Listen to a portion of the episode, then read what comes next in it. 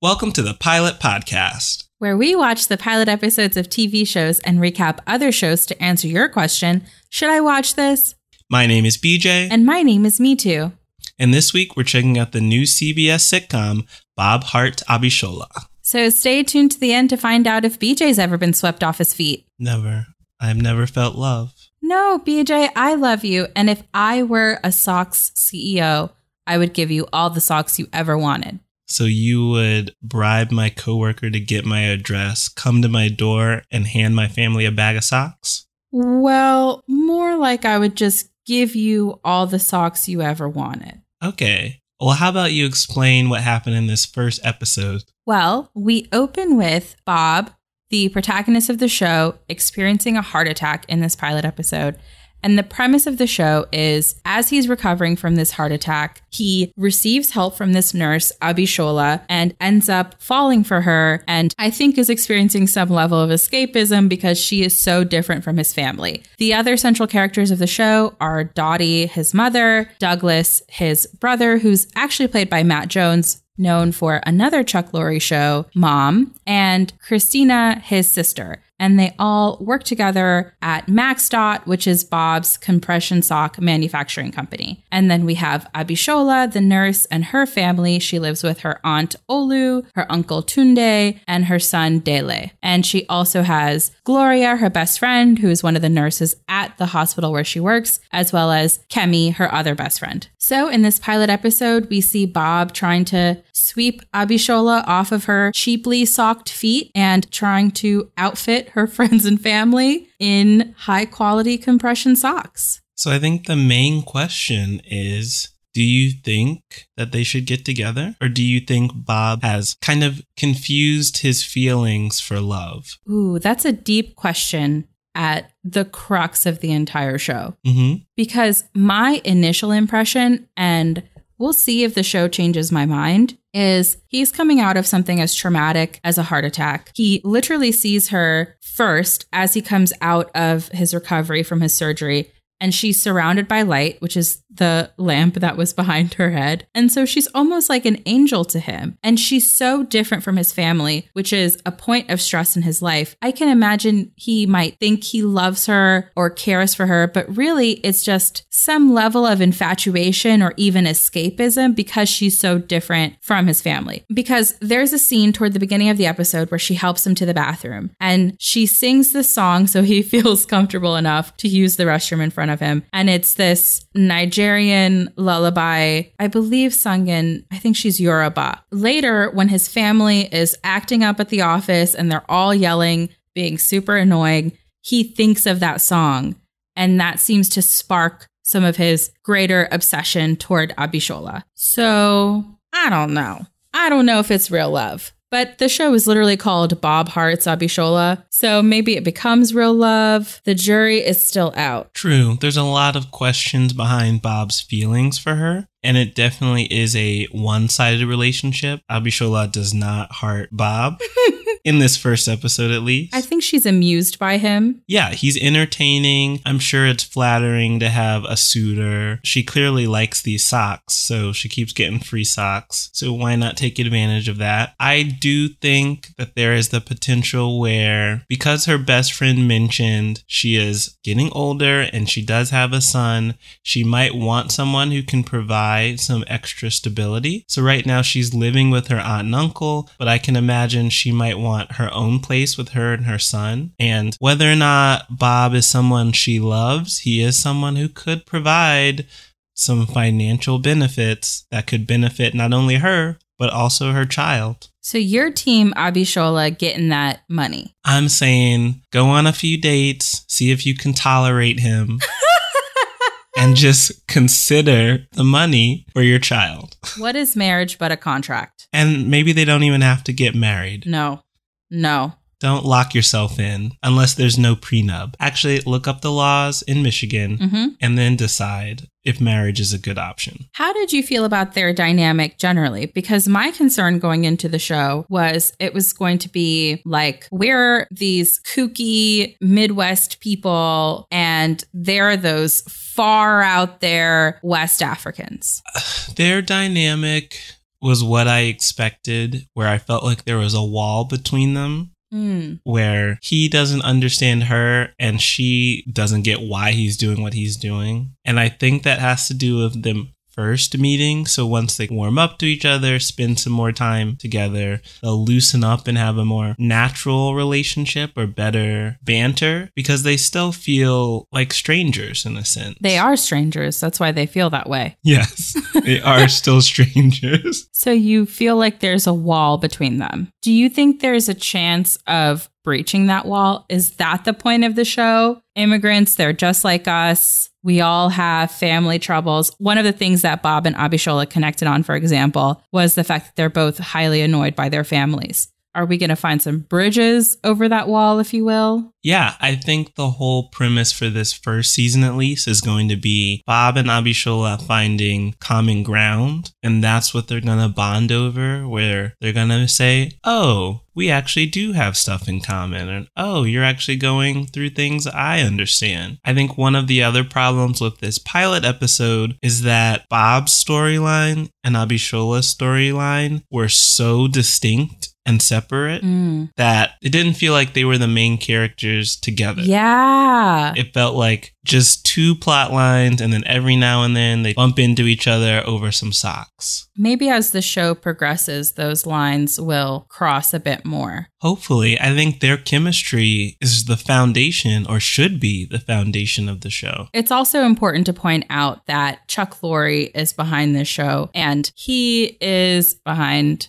Mom, Big Bang Theory, and other iconic comedy shows that are sitcoms, multicam, involve a soundstage and live audience contribution, but also is someone who blends sitcoms with heavy topics. On Big Bang Theory, much like with Bob Hearts Abishola, they dealt a lot with the topics of crossing cultural boundaries, clashes of culture, even nerd culture outside of people's racial or ethnic backgrounds. And they also dealt with the topics of loneliness quite often. And then on the show Mom, you get more of that conversation around loneliness, as well as being unafraid on a network sitcom to talk about substance use issues and addiction and how that can really greatly affect you and your family. On Mom, there are literally characters who do not speak to some of their family members anymore because of their struggles with substance use. All that to say, he's not afraid of going there, but then in his journey to the metaphorical there, finding some laughs along the way. So, do you think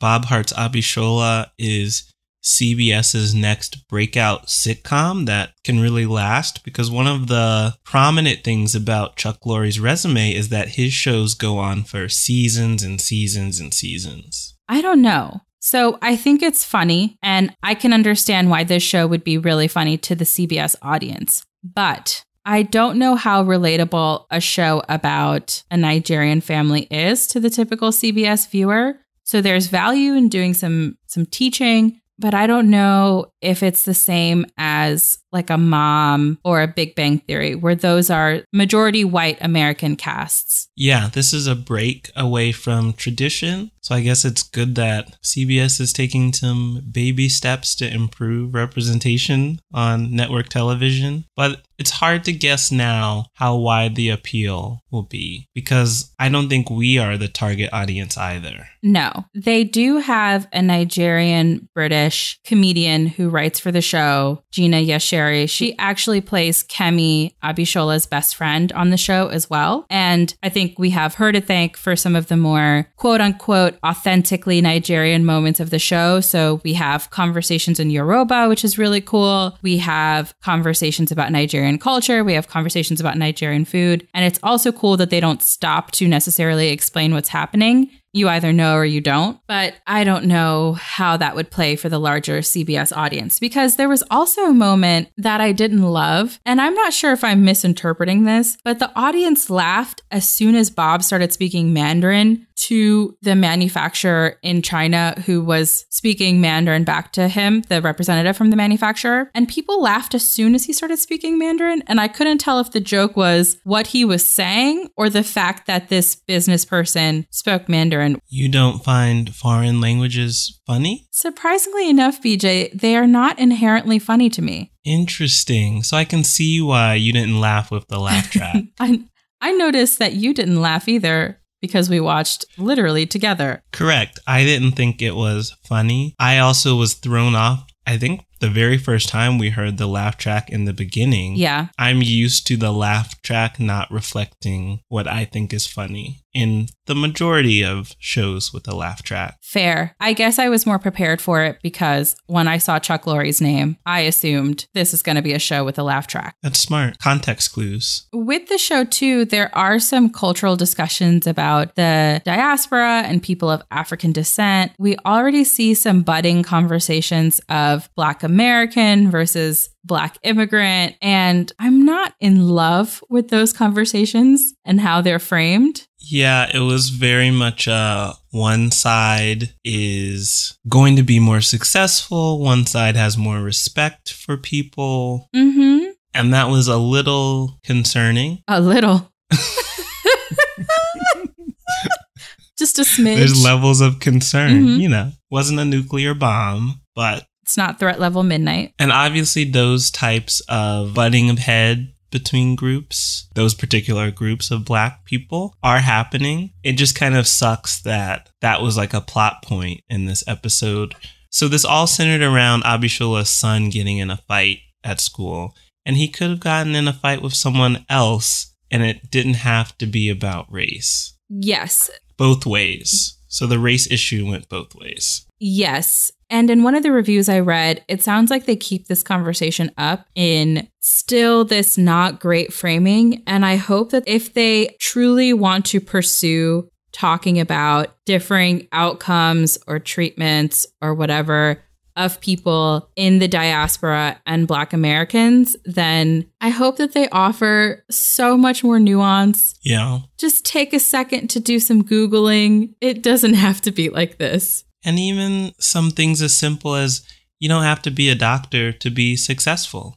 Oh, yeah, we could And- start there. Yeah. The GPA of your child should not determine how they are punished. I did not like that. They were very much using essentially your resume, your report card as a way of determining who is more mature, more successful in the right, even better than others, which is a very dangerous take, especially when you're comparing children. Chuck Lorre is clearly trying to use this show to depict immigrants in a positive light. The closing image of the show is Chuck Lorre Productions as a banner, and the image above it is a yellow ball cap with IMAG written on it, which is Immigrants Make America Great, which that statement in itself, something we could talk about. And apparently he wore that hat to a showing and was excited to talk about it. But I hope that they don't use that to try to do what has been done before, which is positioning immigrants against ethnic minorities native to the US,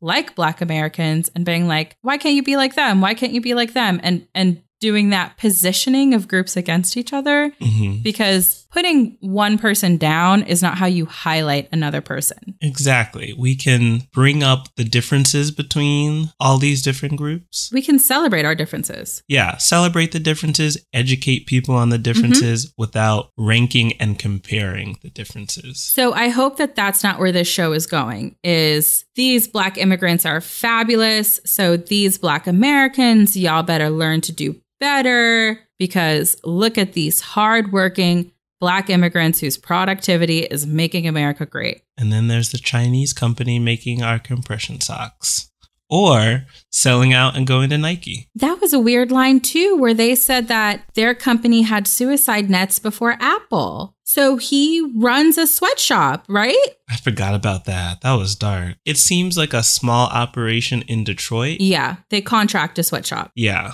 they definitely are aware of what's going on in the facilities that manufacture these socks. Because in the beginning of the episode, he mentioned to Abishola that her socks were cheaply made Vietnamese socks that become loose or lose their grip after one wash, versus his socks were quality made. And I thought that the show was going to use that as an opportunity to be like, buy Union Made in America products. But no. Foolish me too. I was like, oh, we finna talk about labor? But no, a girl could hope, especially in Michigan. Yeah, that would have been a great time to be like, look, these compression socks are made in Detroit. hmm So, what did you think of the acting by the cast? Did anyone stand out to you? The auntie and uncle, Olu and Tunde, Mm-hmm. absolutely stood out. Oh, Barry Henley plays Tunde, and I would suggest you do a quick Google of his life and career, listeners. He is a legendary actor, actually from Louisiana. So he's just such fabulous comedic relief. And then same with her auntie Olu. She is played by Shola Adewusi. She, to me, is best known for lots of acting roles in British shows, but also from her role in Chewing Gum. She is so funny on that show. Actually, if you're looking for a show made by African diaspora that's really funny, maybe just tiptoe on over to Netflix and watch Chewing Gum. That show is good. it's intense. It's funny. How did you feel about the acting on the show? I feel like it was acceptable. No one stood out, but I think the storyline also didn't give them enough to work with. True. And this may be more of an editing thing that worked against the cast is that there were so many transitions and even really short scenes that I felt like we were constantly going from one thing to another and just cutting back and forth. And we never really got settle and kind of get to know the characters better. True. Not only did it feel like Bob and Abishola were in totally separate stories that progressed on their own and they sometimes intersected with each other, but then on top of that, their own stories felt like little vignettes. Which I think worked against them. It's an interesting choice, though. It felt a bit disjointed. So, on that note, how about we go into our final thoughts on the show? All right, Beach, what would you rate CBS's Bob Hearts Abishola? I would unfortunately rate this would not watch again. Okay. I really like what they're trying to do, but this pilot really didn't grab me. And unless I really have some strong reason to come back to it, I think I'm out. So, me too, how do you feel about it? I also didn't love this pilot episode. I wouldn't say I'm as strictly a would not watch again as BJ because there were still some jokes here. There were still some funny moments. But if I happen to catch this show on again, because I'm somewhere below would watch again casually, and it still has these uncomfortable moments where it's pitting African diaspora against Black Africans or continuing to use languages as the butt of a joke, I don't know that I can keep buying into it. Like you said, BJ, I appreciate the grander mission of the show. And if it's able to educate the primetime CBS audience, then great. But I don't think I am in need of that education. That's fair. So, where can people find more episodes of the Pilot Podcast? They can head to our website at thepilotpodcast.com. They can also subscribe to us on Apple Podcasts, Google Podcasts, Stitcher Radio, and Spotify. And be sure to leave us a rating and review. It helps others discover us. You can also support us at patreon.com slash the pilot pod, where we'll have exclusive merch, never before heard episodes, polls where you can vote on which shows we'll review next, and AMAs. You can follow us on Twitter and on Instagram at the pilot pod. You can like us on Facebook at the pilot podcast. You can send thoughts, feelings, show suggestions, weird dreams, feedback to askthepilotpodcast at gmail.com. And a special thanks to our friend and editor, Ronnie. You can check him out at bristolpodworks.com. Thanks for listening. Bye.